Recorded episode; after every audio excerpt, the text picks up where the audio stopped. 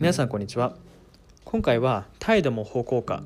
ギリシャ語でミネーシスという言葉について説明していこうと思います。この態度も方向化というのは心理学でも最近ではメディア論を語る上でも非常に重要な言葉となってきます。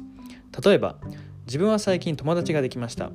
彼の口癖がマジ草とかそれマジわら草だよね草が生えるこうやって言うんですね。自分は今までこのような発言をする人と友達になったかとかないので最初は困惑しました。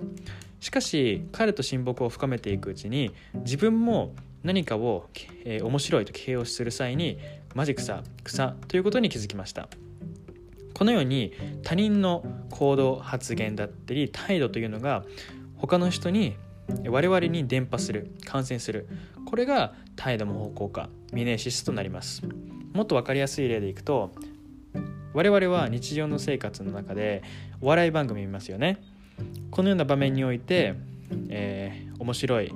芸人さんの一発芸であったりが職場であったり学校家族の間で広がっていきます。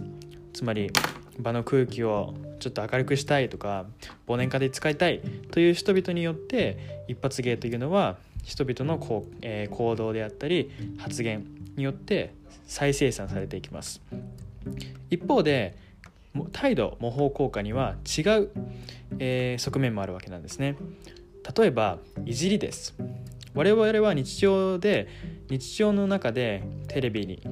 映っているセレブの、えー、有名人であったり芸能人が他の人をいじるという行動をよく見ますよね。この行動は当然ながら我々の行動であったり発言にも影響を及ぼすのですがこのいじりの裏に隠された思想であったり考え方も伝播するわけです。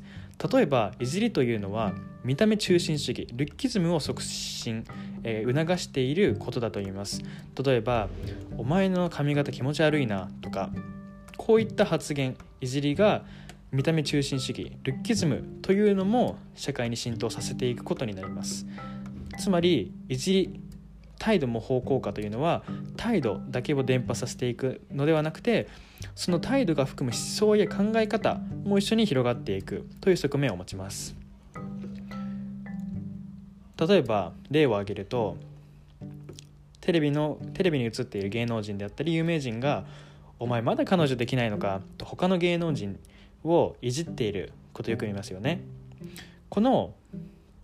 お前彼女映ってないのかこういう発言は当然ながら伝播されていくものの同時に人人は恋人を作るべきだとか女性は男性と付き合うべき男性は女性と付き合うべきこのような考え方も一緒に社会に浸透していきます。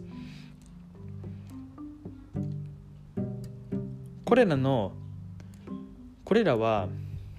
態度模倣効果というのが態度と思想考えを同時に伝播していくことを例唱していますよね。しかし態度模倣効果が態度模倣効果にもいい側面はあります。例えばアンティルキズムです。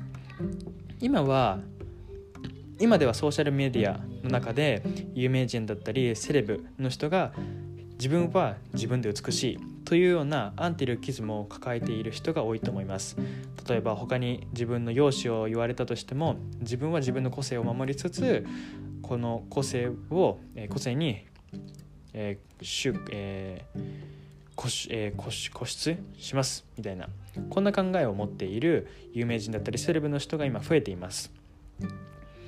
このことから言えることっていうのは態度も方効果がいい悪い。で判断されるべきではなくてそのも、えー、その行動であったり発言が他の人にどのような効果を発揮しているのかを読み解くことが非常に重要だと思います。こういうことを理解することによってメディアのコミュニケーションの癖だったりも分析することが可能となってきます。